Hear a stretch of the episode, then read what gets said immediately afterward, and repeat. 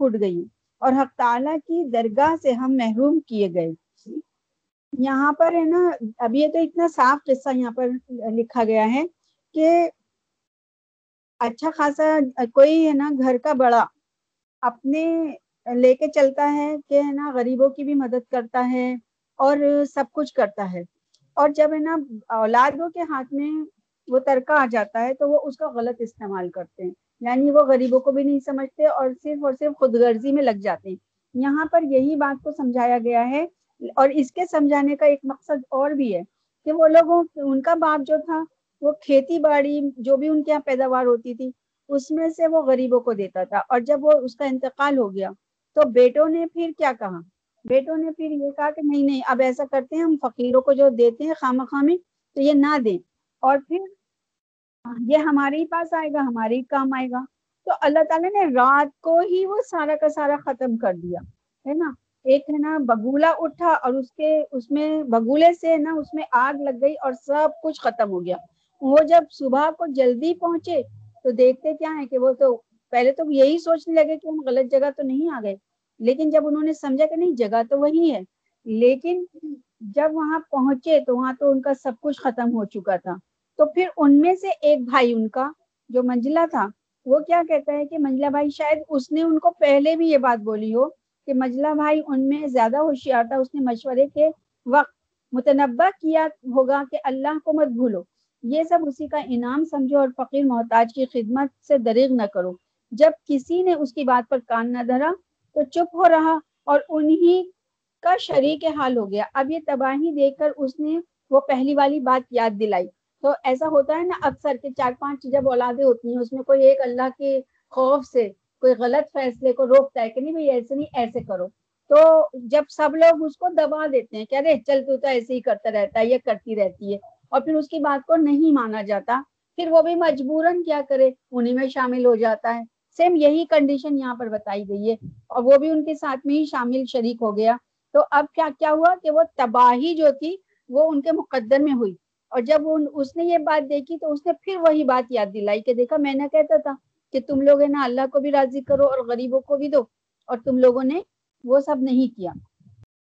اب اپنی اب اپنی تقصیر کا اعتراف کر کے رب کی طرف رجوع ہوئے, اور جیسا کہ عام مصیبت کے وقت قاعدہ ہے کہ ایک دوسرے کو الزام دینے لگے, ہر ایک کو دوسرے کو اس مصیبت اور تباہی کا ذمہ دار ٹھہرانے لگتے ہیں نا. ایسا ہوتا ہے نا اکثر جھگڑوں میں کہ بتا رہے تو نے ایسا کیا تو ایسا ہو گیا, تو نے ایسا کیا تو ایسا ہو گیا.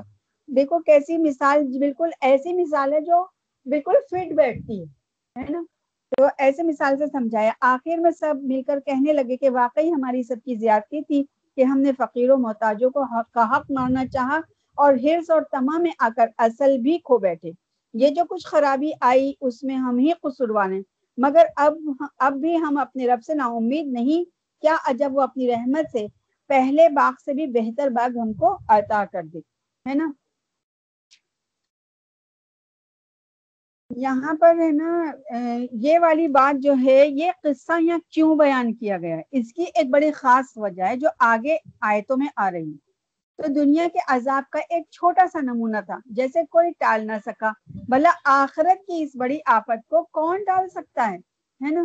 سمجھ ہو تو آدمی یہ بات سمجھے, یعنی یہ بات سمجھانے کے لیے اللہ تعالیٰ نے اس قصے کو قرآن پاک میں بیان فرمایا کہ جب ہے نا دنیا میں اللہ تعالیٰ جب برباد کرنا چاہتا ہے تو برباد کر دیتا ہے اور پھر اس کو کوئی ٹال نہیں سکتا.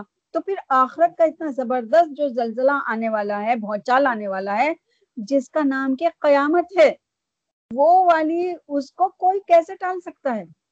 یہاں اس کو دلوں میں اپنے ہے نا جمانے کے لیے کہ اے بندو میرے, میں تمہیں ایسی ایسی دلیلیں دے رہا ہوں, ایسے ایسے تم کو میں ایگزامپل دے رہا ہوں اور تم اس سے نہ سمجھو.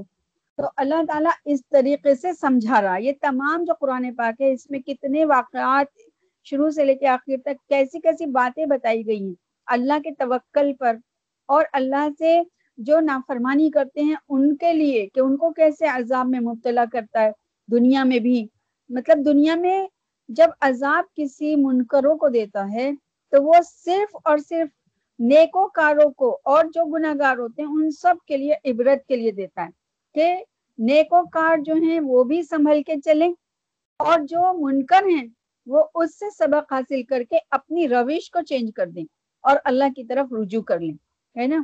لیکن جو لوگوں کے دلوں پر مہر لگ جاتی ہے اور ان کے دل پورے کے پورے سیاہ ہو جاتے ہیں اور وہ چاہتے بھی نہیں اپنی اس طاقت کے تحت جو اللہ نے عطا کی ہے, تو اس کی وجہ سے پھر اللہ تعالیٰ ان کو مزید گمراہی میں ڈال دیتا ہے کہ تم نہیں آنا چاہتے, اب بھٹکو, بھٹکتے رہو. تو یہ دنیا میں بھی بھٹکنا ہے اور آخرت میں تو ہے ہی دردناک عذاب. اللہ تعالیٰ نے یہ قرآن پاک میں مطلب ایسی ایسی چیز سے دلیل دی ہے کہ انسان اگر اس میں تھوڑا بھی غور و فکر کرے تو انشاءاللہ اپنی تمام دنیاؤں کو سنوار لے گا, اس زندگی کی بھی اور آخرت کی بھی. یعنی دنیا کے باغ اور بہار کو کیا لیے پھرتے ہو, جنت کے باغ ان سے کہیں بہتر ہیں جن میں ہر قسم کی نعمتیں جمع ہیں, وہ خاص متقین کے لیے ہے نا. یہ وہ باغ دکھا دیا. اب دنیا کے اندر بھی تو اچھا برا وقت چلتا ہے ہر انسان کے ساتھ, ایسا نہیں ہے کہ پورے لوگ جو ہیں وہ ہمیشہ اس میں ہی رہتے ہیں کہ اللہ تعالیٰ کی پکڑ میں ہی رہتے ہیں. نہیں, اچھے برے وقت اللہ تعالیٰ سب کو عطا فرماتا ہے اور اس میں ہی سنبھلنے کا وقت ہے. کفار مکہ نے غرور اور تکبر سے اپنے دل میں یہ ٹھہرا رکھا تھا کہ اگر قیامت کے دن مسلمانوں پر عنایت اور بخشش ہوگی تو ہم ان سے بہتر اور بڑھ کر ہماری ہوگی, اور جس طرح دنیا میں ہم کو اللہ تعالیٰ نے عیش اور رفاہیت میں رکھا ہے وہاں پر بھی یہی ہمارے ساتھ معاملہ رہے گا.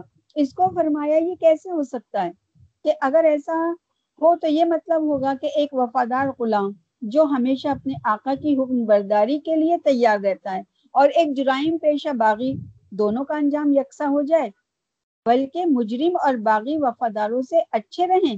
تو یہ وہ بات ہے جس کو عقل سلیم اور فطرت فطرت صحیحہ رد کرتی ہے, ہے نا. جیسے کہ اللہ تعالیٰ کیسے فرما رہا ہے کہ افنجعل المسلمین کالمجرمین, برابر کیسے ہو سکتے ہیں حکم بردار اور مجرم لوگ.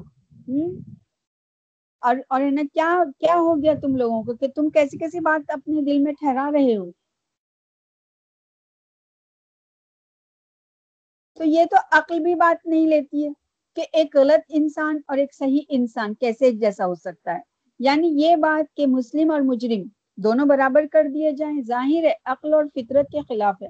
پھر کیا کوئی نقلی دلیل اس کی تائید میں تمہارے پاس ہے, یا کسی معتبر کتاب میں یہ مضمون پڑھتے ہو کہ جو تم اپنے لیے پسند کر لو گے وہی ملے گا اور تمہاری منمانی خواہشات پوری کی جائیں گی, یا اللہ تعالیٰ نے قیامت تک کے لیے کوئی قسم کھا لی ہے کہ تم جو کچھ اپنے دل میں ٹھہرا لو گے وہی دیا جائے گا, اور جس طرح آج عیش اور رفاہیت میں ہو قیامت تک اسی حال میں رکھے جاؤ گے. جو شخص ان میں سے ایسا دعویٰ کرے اور اس کے ثابت کرنے کی ذمہ داری اپنے اوپر لے, لاؤ اسے سامنے کرو, ہم بھی تو دیکھیں کہ وہ کہاں کہاں سے کہتا ہے. اللہ تعالیٰ بھوک بجا کر لے رہا ہے ہر کسی کو, اور ایسا سمجھا سمجھا کے صحیح راہ پہ آنے کی تلقین فرما رہا ہے کہ کم عقل والا بھی خوب سمجھ لے. اور پہلے کے لوگ جو اب سے بہت پہلے کے لوگ تھے, پڑھائی لکھائی دنیاوی نہیں تھی اتنی, کوئی تین کلاس پڑھ لیتا تھا, کوئی دو کلاس پڑھ لیتا تھا, لیکن اتنی سمجھ بوجھ ان کو تھی کہ صحیح غلط کی پہچان وہ لوگ کرتے تھے. آج بڑی بڑی کتابیں پڑھ چکے لوگ باغ بہت بہت بڑے عہدوں پر پہنچ چکے, لیکن دین سے دوری ہو گئی. دین سے دوری ہرگز نہیں ہونی چاہیے. بھلے دنیاوی اعتبار سے کتنی بھی بلندیوں کو پہنچ جاؤ اور ہے نا کتنی تعلیم کو دنیاوی لے لو, لیکن دین کی تعلیم سب سے زیادہ ضروری ہے.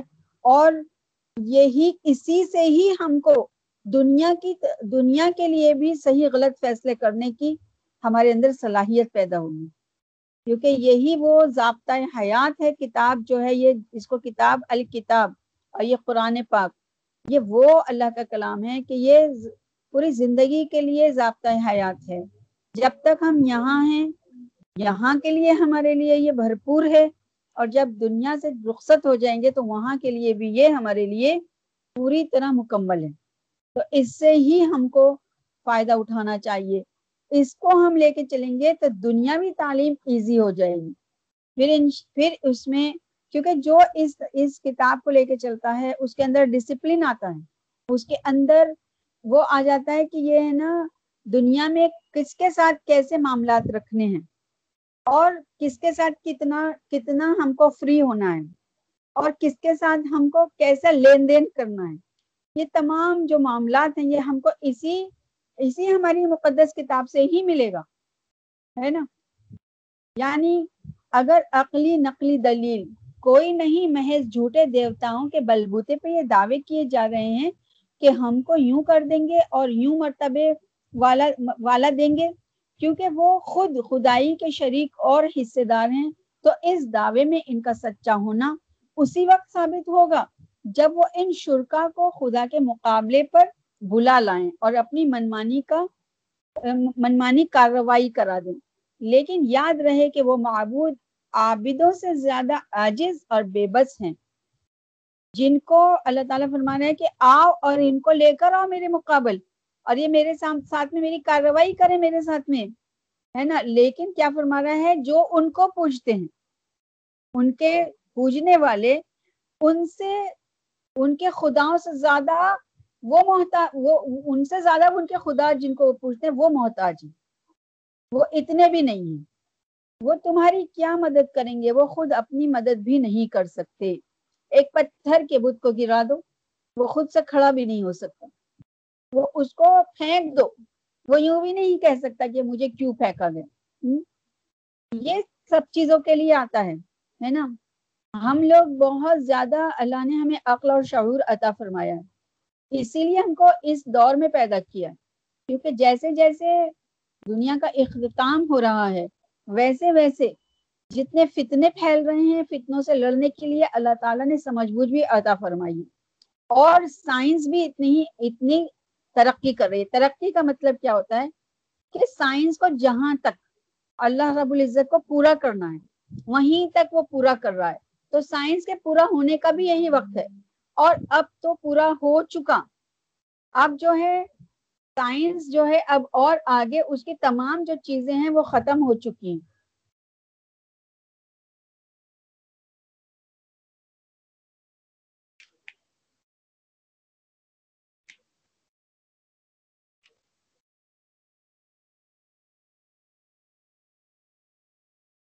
یعنی کہ ہسٹری جو ہے اس کا اینڈ ہو چکا ہے, کیمسٹری ہے اس کا اینڈ ہو چکا ہے, ڈیموکریسی ہے اس, اس کا بھی اینڈ ہو چکا ہے, ہے نا. اور ایجوکیشن ہے اس کا بھی اینڈ ہو چکا ہے, فزکس ہے اس کا اینڈ ہو چکا ہے, سائنس ہے اس کا اینڈ ہو چکا ہے, اکنامکس ہے اس کا اینڈ ہو چکا ہے, اور ورلڈ ہے اس کا بھی اینڈ ہے, فلاسفی ہے اس کا بھی اینڈ ہو چکا ہے. اب تو بس خالی ایک ہی چیز باقی ہے اور وہ کیا ہے, آخری صلیبی جنگ. بس بس اسی کا ہی اب ایک وہ رہ گیا ہے. اور پھر کیا رہ گیا ہے, اور ساری جو چیزیں تھی وہ پوری ہو چکی ہے. اگر تمام دنیا کے لوگ دماغ لگا کر بیٹھتے ہیں تو ان کو اب اس کے آگے کی سائنس پتہ نہیں. تمام تمام دماغ جو لے کر بیٹھتے ہیں, اگر وہ جتنی بھی چیزوں کے بارے میں انکوائری کرتے ہیں کہ اس کو آگے ہم لے کر بڑھیں, تو ان کی عقل حیران ہے کہ اب اس کا اختتام آ چکا ہے, اب نہیں ہے آگے کچھ بھی. تو یہ قرآن ہے جو ہم کو کہاں تک کیا کیا باتیں بتا رہا ہے. تو سب سے زیادہ بہترین سائنس, ہسٹری جو دنیا سے بھی پہلے سے ہے اور دنیا کے بعد کی بھی ہے, یہ تمام کی تمام ہسٹری ہمارے قرآن پاک میں. اگر ستاروں کے بارے میں ایک جانکاری حاصل کرنی ہے تو قرآن سے بہتر کون ستاروں کی جانکاری دے گا. زمین کے گلائی اور اس کی پہلے گولا گول گول زمین بولا کرتے تھے, آج سائنس مجبور ہے اس بات کو کہنے کے لیے کہ زمین جو ہے وہ انڈے کی شکل کی, کیونکہ اس کو قرآن پاک نے ثابت کر دیا ہے نا. ایک آدمی شہد کو تیس سال سے اس کے اوپر ریسرچ کر رہا تھا. اس کے دوستوں میں ایک مسلمان بھی تھا اور مسلمان بھی الحمدللہ قرآن کا جاننے والا تھا. تو اس نے شہد کے بارے میں بتایا کہ میں نے شہد کو تیس سال سے میں نے اس کے اوپر ریسرچ کرا ہے, تو میں نے شہد کو یہ جانا ہے کہ یہ کئی رنگین کلر کا ہوتا ہے. تو جو مسلمان تھا وہ انہوں نے کہا کہ یہ بات تو چودہ سو سال پہلے میرے نبی نے قرآن پاک میں فرما دیا, اور اس نے آیتیں کھول کے بتا دی کہ قرآن قرآن نے یہ ثابت کر دیا. اس نے فوراً ایمان لے آئے, وہ ہے نا کہ ارے قرآن میں یہ سب ریسرچ موجود ہے. تو جو لوگ آکسفورڈ یونیورسٹی یا اور جو بھی دنیا کی یونیورسٹی ہیں وہاں پر قرآن رکھا ہوا ہے, اس کا باقاعدہ ایک پیریڈ ہوتا ہے اور لوگ اس کو پڑھتے ہیں, اس کو سمجھتے ہیں. لیکن وہ لوگ کیا ہے کہ ان کے اندر ایک بات ہے کہ وہ لوگ ضد میں, بحث میں اور ایمان نہیں لاتے. لیکن کچھ لوگ لے بھی آتے ہیں جن کا تذکرہ جو ہے وہ عام نہیں ہو پاتا ہے لیکن ہوتا ہے. تو اسی سے لوگ بھاگ لے رہے ہیں سب کچھ. اس کا قسم حدیث شقین میں مرفوعاً اس طرح آیا ہے کہ حق تعالی میدان قیامت میں اپنی ساق ظاہر فرمائے گا. ساق کہتے ہیں پنڈلی کو, اور یہ کوئی خاص صفت یا حقیقت ہے, حقیقت صفات اور حقائق الہیہ میں سے جس کو کسی خاص مناسبت سے ساق فرمایا گیا. اب اس کے زیر بحث ہم کو نہیں آنا کہ اللہ تعالیٰ کی پنڈلی ہے, اللہ تعالیٰ پنڈلی کو دکھا رہا ہے, ایسا نہیں ہے. یہاں پر پنڈلی کا ذکر تو کیا ہے لیکن ہم کو اس کے بارے میں اپنی عقلوں کو دوڑانے کا حکم نہیں. وہ پنڈلی کیسی ہوگی, کیوں کر ہوگی, کیا ہوگا, واللہ عالم, اللہ ہی جان سکتا ہے. جیسے قرآن میں بدرہا تھا وجہ, یعنی چہرہ اور ہاتھ, ہاتھ اور چہرہ کا لفظ بھی آیا ہے اللہ تعالیٰ کے لیے. تو کیا اب اللہ تعالیٰ کیا چہرے کے پر ہم غور کریں گے کہ وہ آنکھ, ناک, منہ اور کان رکھتا ہے؟ وہ سنتا ہے کیونکہ وہ بصیرت والا ہے, وہ دیکھتا ہے کیونکہ اس کی اس کے دیکھنے کی جو تقوت ہے وہ بے پناہ ہے, بہت زیادہ ہے. لیکن ہم اس کا چہرے کو اس نے ذکر کیا, لیکن ہم اس کے چہرے کو اپنی دنیاوی تشبیہ میں نہیں لا سکتے. یہ معلومات متشابہات میں سے کہلاتے ہیں, ان پر اسی طرح بلا کیف ایمان رکھنا چاہیے. جیسے اللہ کی ذات اور وجود اور حیات, سما اور بصر وغیرہ صفات پر ایمان رکھتے ہیں. سمجھ میں آئی جو ابھی میں آپ لوگوں کو بتا رہی ہوں کہ سننے کی طاقت اللہ تعالیٰ کی, اگر ہم اس کو جانیں کہ اللہ کی سننے کی طاقت کیسی ہے, اللہ کی دیکھنے کی طاقت کیسی ہے, یعنی وہ بصیر ہے, وہ سمیع ہے, تو پوری دنیا کے اندر رب العالمین نے کتنی بڑی کائنات میں کتنا انسان, کتنی مخلوقات بنائی, اس میں ہر کوئی بنایا اور سب کو سننے کی طاقت دی. سب سنتے ہیں, سب دیکھتے ہیں. تو اللہ رب العالمین جو اتنی مخلوق کو سنوا رہا ہے, اس کے سننے کا عالم کیا ہوگا اور اس کے دیکھنے کا عالم کیا ہوگا؟ ہم کو یہ سب چیزوں پر اپنی عقلوں کو نہیں دوڑانے کا, ہم کو صرف اتنا پتا ہے کہ ہمارا رب جو ہے وہ سمیع بصیر ہے, وہ خوب سننے والا, جاننے والا ہے. اور ان اللہ سمیع قریب ہے, وہ قریب سے سننے والا ہے. ہم کو اب تو بس اتنا ہی جاننا ہے, اور ہم کو تو اپنے اس رب کی خوشنودی کے لیے اپنے آپ کو ہمہ وقت لگائے رکھنا ہے. کیونکہ اللہ رب العزت قرآن پاک میں ہی ایک جگہ فرماتا ہے کہ میرے نیک بندے تو لیٹے بیٹھے اور کروٹیں بدلتے تک اللہ کا اللہ تعالیٰ فرماتا ہے میرا ذکر میں لگے رہتے ہیں. تو ہم کو تو اس بات پہ غور کرنا ہے کہ ہم کو کیسے رہنا, ہمارا رب کیا ہے, کیسا ہے, اس پر ہم کو غور نہیں کرنا. بس اتنا جاننا ہے کہ ہمارا رب تو رب ہے اور وہ رب العالمین ہے. اسی حدیث میں میں ہے کہ اس اس تجلی کو دیکھ کر تمام مومن مومنین و مومنات سجدہ میں گر پڑیں گے, مگر جو شخص ریا سے سجدہ کرتا ہے اس کی کمر نہیں مڑتی, بختہ سی ہو کر یعنی تختہ سی ہو کر رہ جائے گی. اور جب اہل ریا نفاق سجدے پر قادر نہ ہوں گے تو کفار کا اس پر قادر نہ ہونا طرائق اولا معلوم ہو گیا. یہ سب کچھ محشر میں اس لیے کیا جائے گا کہ مومن اور کافر اور مخلص اور منافق صاف طور پر کھل جائیں. اچھا, کتنی خوبصورت بات ہے. ذرا ہے نا آزان ہو رہی ہے, انشاءاللہ یہ بہت پیاری بات ہے, اس کے بعد سمجھاتے.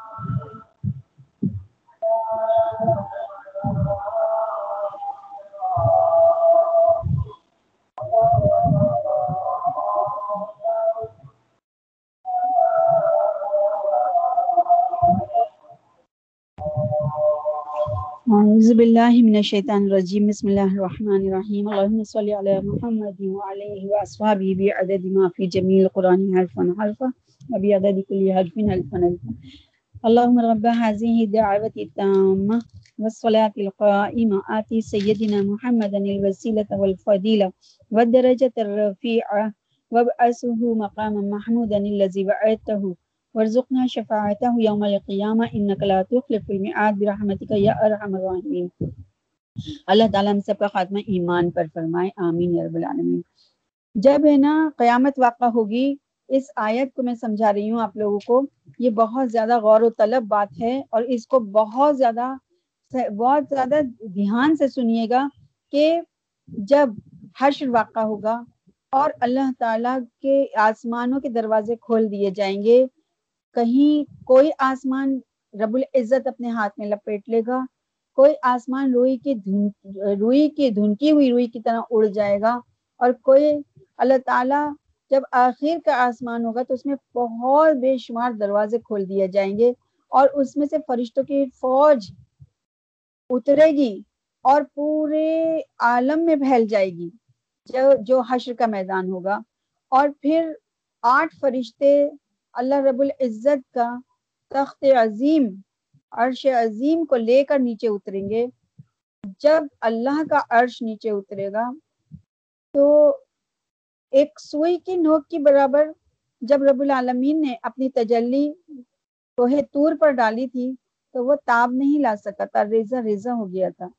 اب جب اللہ تعالیٰ پورا کا پورا اپنی تجلیوں کے ساتھ میں اس کے اپنے عرش کے ساتھ میں جب وہ اس کو نیچے وہ اترے گا، اس کو فرشتے لے کے اتریں گے، تو پوری پورا جو وہ حشر کا جو جگہ ہے، وہ میدان ہے، وہ وہ ایسا روشن ہو جائے گا اور اس کی اتنی زبردست تجلیاں ہوگی. یہ تو ہماری تصور سے بھی بہت آگے کی بات ہے کہ ہمارا تصور وہاں تک نہیں پہنچ سکتا کہ وہ کیسی تجلی ہوگی، اور اتنا روشن ہوگا اتنا روشن ہوگا کہ ہر جگہ روشنی ہو جائے گی. تو اس تجلی کو جب انسان دیکھیں گے تو فوراً کے فوراً سب ہیبت سے، خوف سے، ادب سے، اور تمام کل مومنین کل مومنات اس کے سامنے سجدہ ریز ہو جائیں گے.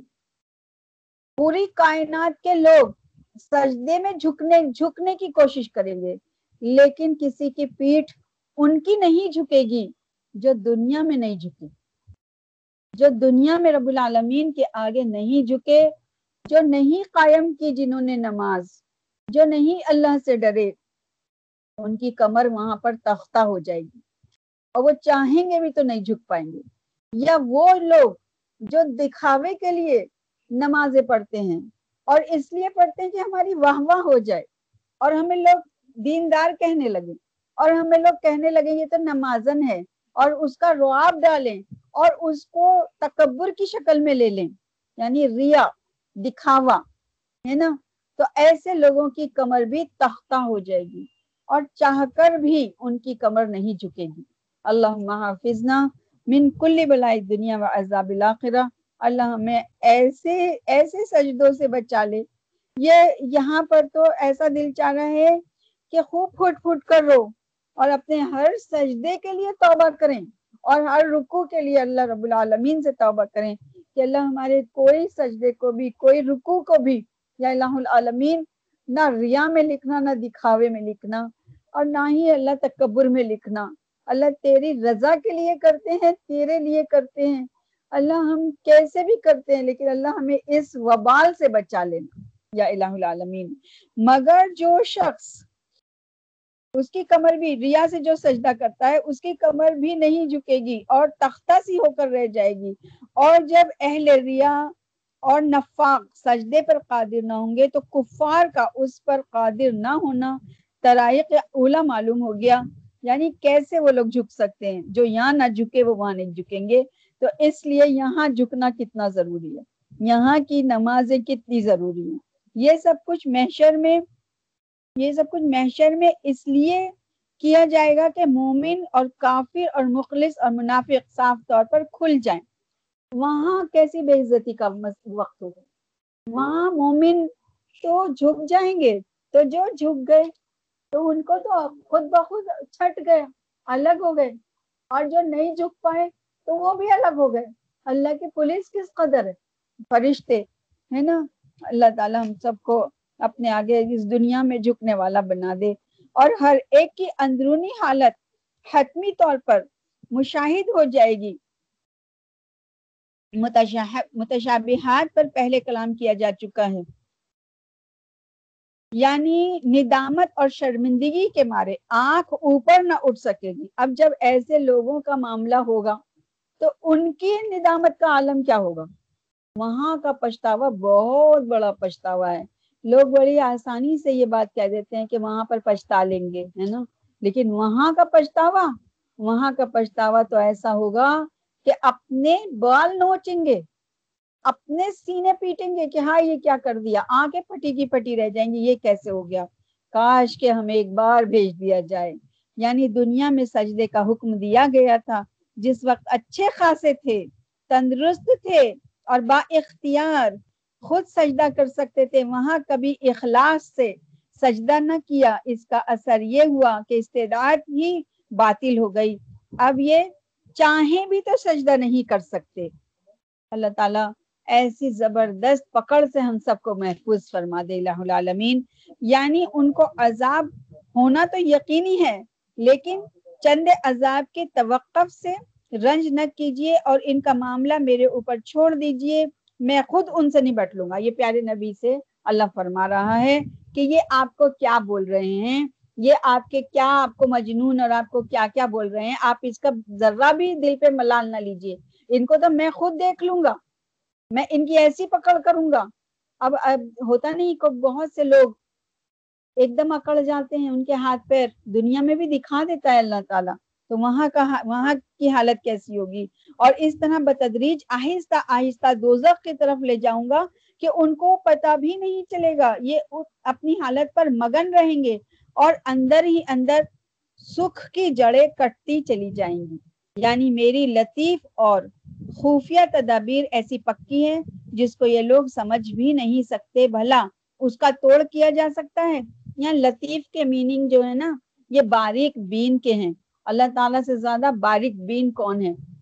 انسان انسان کتنا بھی سمجھدار ہو یا نبی کتنے بھی سمجھدار ہو, لیکن رب العالمین سے زیادہ باریک بین کون ہو سکتا ہے, ہے نا. یعنی افسوس اور اس تعجب کا مقام ہے کہ لوگ اس طرح تباہی کی طرف چلے جا رہے ہیں, لیکن آپ کی بات نہیں مانتے. آخر نہ ماننے کی وجہ کیا ہے؟ کیا آپ ان سے کچھ معاوضہ, تنخواہ وغیرہ طلب کرتے ہیں, یا جس کے بوجھ میں وہ دبے جا رہے ہیں, یا خود ان کے پاس غیب کی خبریں اور اللہ کی وحی آتی ہے جسے وہ حفاظت کے لیے قرآن کی طرح لکھ لیتے ہیں, اس لیے آپ کی اتباع ضرور کی ضرورت نہیں سمجھتے. آخر کچھ سبب تو ہونا چاہیے جب ان پر کچھ بار بھی ڈالا نہیں جاتا اور اس چیز پر استثنا بھی نہیں نہیں تو ماننے کا نہ ماننے کا سبب بجز اناد اور ہٹ درمی کے اور کیا ہو سکتا ہے. اس آیت میں پیارے نبی کی اطاعت کی بڑی زبردست حکم دیا گیا ہے, ہے نا, کہ اللہ تعالی اللہ تعالیٰ نے دنیا میں ہم کو پیارے نبی کی اطاعت کے لیے بھیجا ہے, اور پیارے نبی کی اطاعت میں اللہ کی اطاعت ہے نا, وَأَطِیعُوا اللَّهَ وَأَطِیعُوا الرَّسُولَ. یعنی اب یہاں پہ حضرت یونس علیہ السلام کے بارے میں اللہ مختصراً فرما رہا ہے کہ یعنی مچھلی کے پیٹ میں جانے والے پیغمبر حضرت یونس علیہ السلام کی طرح مقذوبین کے معاملے میں تنگ دلی اور گھبراہٹ کا اظہار نہ کیجیے. ان کا قصہ پہلے ہی تھوڑا تھوڑا ہو چکا ہے. اچھا, یہاں پہ ایک بات اور کہی جا رہی ہے کہ جو نہیں پڑھ رہے ان سے نفرت نہیں کرنا ہے, ان کے اس فعل کو برا کہنا ہے کہ وہ لوگ نہیں کر رہے, اور ان کے لیے کوشش کرنی ہے کہ اللہ تعالیٰ ان کو بھی راہ راست پر لے آئے. یعنی قوم کی طرف سے غصے میں بھرے اور جھنجھلاتے ہوئے شبا شبابی عذاب کی دعا دعا بلکہ پیشن گوئی کر بیٹھے. پہلے ہی کہہ دیا تھا نا کہ اب تو تم پر عذاب ہونے ہی والا ہے, حضرت یونس علیہ السلام نے. یعنی بعض مفسرین نے یہ نے یہ کیے ہیں کہ غم سے گھٹ رہے تھے, اور یہ غم مجموعہ تھا کہ کئی غموں کا, ایک قوم کے ایمان نہ لانے کا اور ایک عذاب کے ٹل جانے کا, ایک بلا اذن سری شہر چھوڑ کر چلے آنے کا, کہاں پر جب یہ ہے نا اس میں کشتی میں سوار ہوئے تھے، ایک مچھلی کے پیٹ میں مجوس رہنے کا، اس وقت اللہ کو پکارا اور یہ دعا یہ دعا کی یونس علیہ السلام نے، کون سی؟ لا الہ الا انت سبحانک انی کنت من الظالمین. اس والی یہ جو ہے نا اس کو آیت کریمہ کہتے ہیں، اور یہ سب لوگوں کو آتی ہے اور سب لوگ یہ نا وظیفے کے طور پر خوب پڑھتے ہیں، لیکن اس کے اندر ایک بہت باریکی ہے، اس میں جو ہے لا الہ الا انت سبحانک انی کنتو، یہاں کنتو کی جگہ بہت سے لوگ کنتم پڑھتے ہیں اور وہی معاملہ غلط ہو جاتا ہے، اس لیے اس کو کنتو پڑھنے کا اور بہت سوچ سمجھ کے پڑھنے کا. اس پر اللہ کا فضل، یعنی اگر توبہ قبول کے بعد اللہ کا مزید فضل اور احسان دستگیری نہ کرتا تو اسی چٹیل میدان میں جہاں مچھلی کے پیٹ سے نکال کر ڈالے گئے تھے، الزام کھائے ہوئے پڑے رہتے اور وہ کمالات اور کرامات باقی نہ رہنے دیے جاتے جو محض خدا کی مہربانی سے اس ابتلا کے وقت بھی باقی ہے باقی رہے. یعنی مچھلی کے پیٹ سے نکلنا ہے نا، میں تو تصور تصور میں بہت کچھ جب سوچتی ہوں، اللہ سوچنے پہ سوچنے پہ ڈالتا تھا میں کیا واقعی مچھلی کے پیٹ کے اندر یونس علیہ السلام اتنا وقت رہے، ان کی حالت کیا ہو گئی ہوگی، ہے نا، ایک دم بے جان جسم ہو گیا، جسم کی کھال تک چھٹ گئی تھی ان کے. اور گرمی، مچھلی کے اندر کتنی گرمی ہوتی ہے، اس گرمی کے اندر ان کے اندر کا گوشت تک گل چکا تھا. اور جب ان کو مچھلی نے اللہ کے حکم سے میدان میں اگل دیا تو پھر وہاں پر دیکھو کیا ہوا، ہے نا، یعنی پھر ان کا اور زیادہ رتبہ اللہ تعالیٰ نے بڑھایا اور اعلیٰ درجے کے نیک اور شائستہ لوگوں میں داخل رکھا. حدیث میں حضور صلی اللہ علیہ وسلم نے فرمایا کہ تم میں سے کوئی شخص نہ کہے کہ میں یونس بن متی سے بہتر ہوں. یہاں ان کو حقیر سمجھنے کو بھی منع کر دیا کہ ان سے بھی تو غلطی ہو گئی تھی. بہت سے لوگ یہ والے جملے بہت بول دیتے ہیں کہ ارے وہ تو یونس علیہ السلام سے غلطی ہو گئی. نہیں، یہ مت نہیں کہنے کا، ہمیں نبیوں کے بارے میں اپنی زبان کو روک روک کے کوئی ایسا الفاظ نہیں کہنا چاہیے. یعنی قرآن سن کر غیظ و غضب میں بھر جاتے ہیں اور اس قدر تیز نظروں سے تیری طرف گھورتے ہیں، جانے تجھ کو اپنی جگہ سے ہٹا دیں گے. زبان سے بھی آواز آوازیں کستے ہیں کہ یہ شخص تو مجنون ہو گیا. مجنون سے ہی شروع ہوئی تھی یہ والی سورہ قلم، اور مجنون ہی پر یہ تمام ہو رہی ہے کہ اس کی کوئی بات قابل اتفاق نہیں. مقصد یہ ہے کہ اس طرح آپ کو گھبرا کر مقام صبر و استقلال سے ڈگمگا دیں، مگر آپ برابر اپنے مسلک پر جمے رہیے اور تنگ دل ہو کر کسی معاملے میں گھبراہٹ یا جلدی یا مزاحیت مزاحنت اختیار نہ کیجیے. بعض نے لیزلیقونک ابصارہم سے یہ مطلب لیا ہے کہ کفار نے بعض لوگوں کو جو نظر لگانے میں مشہور تھے اس پر آمادہ کیا تھا کہ وہ آپ کو نظر لگائیں. چنانچہ جس وقت حضور صلی اللہ علیہ وسلم قرآن تلاوت فرما رہے تھے، ان میں سے ایک آیا اور پوری ہمت سے نظر لگانے کی کوشش کی. آپ نے کیا پڑھا؟ لا حول ولا قوت الا باللہ، اور وہ ناکام اور نامراد واپس چلا گیا. باقی نظر لگنے یا لگانے کے مسئلے پر اور بحث کا موقع یہاں نہیں. اور آج کل جبکہ مسمرزم ایک باقاعدہ فن بن چکا ہے، اس میں مزید رد و قد کرنا بیکار سا معلوم ہوتا ہے. یعنی قرآن میں جنون اور باولے پن کی بات کون سی ہے؟ جس کو تم جنون کہہ رہے ہو وہ تو تمام عالم کے لیے اعلیٰ ترین اور پند و نصیحت کا ذخیرہ ہیں. اسی سے بنی نوع انسان کی اصلاح اور دنیا کی کایا پلٹ ہوگی، اور وہی لوگ دیوانے قرار پائیں گے جو اس کلام کے جو اس کلام کے دیوانے نہیں ہیں. جو قرآن سے دور ہے وہی دیوانے ہیں. جو قرآن کو سنتے ہیں اور سناتے ہیں وہ تو وہ تو بہت کامیاب ہیں. اور ایک بات اور کہ ہم جب قرآن سنتے ہیں یا ہم پڑھتے ہیں تو ہم جب ہے نا کوئی ایک بات کو پہلے سن چکے ہوتے ہیں تو دل ہے نا اوب جاتا ہے، اور سننے والوں کا یہ ہوتا ہے ارے تو سن رکھا ہے چھوڑو. نہیں، کیونکہ یہ جتنی دفعہ سنیں گے یا جتنی دفعہ پڑھیں گے انشاءاللہ ہر دفعہ نئی کچھ بات ملتی ہے اور نیا کچھ سمجھ میں آتا ہے، کیونکہ ہماری عقل محدود ہے اور یہ کلام پاک اللہ کا کلام لامحدود ہے. یہ وہ سمندر ہے کہ اس میں جتنا غوطے لگائیں گے اتنے ہی موتی نکال لیں گے اور اس کے موتی کبھی ختم نہ ہوں گے. بس آج اتنا ہی. وما علینا الا البلاغ، وآخر دعوانا ان الحمد للہ رب العالمین. آپ دعا کے لیے ہاتھ اٹھائیں.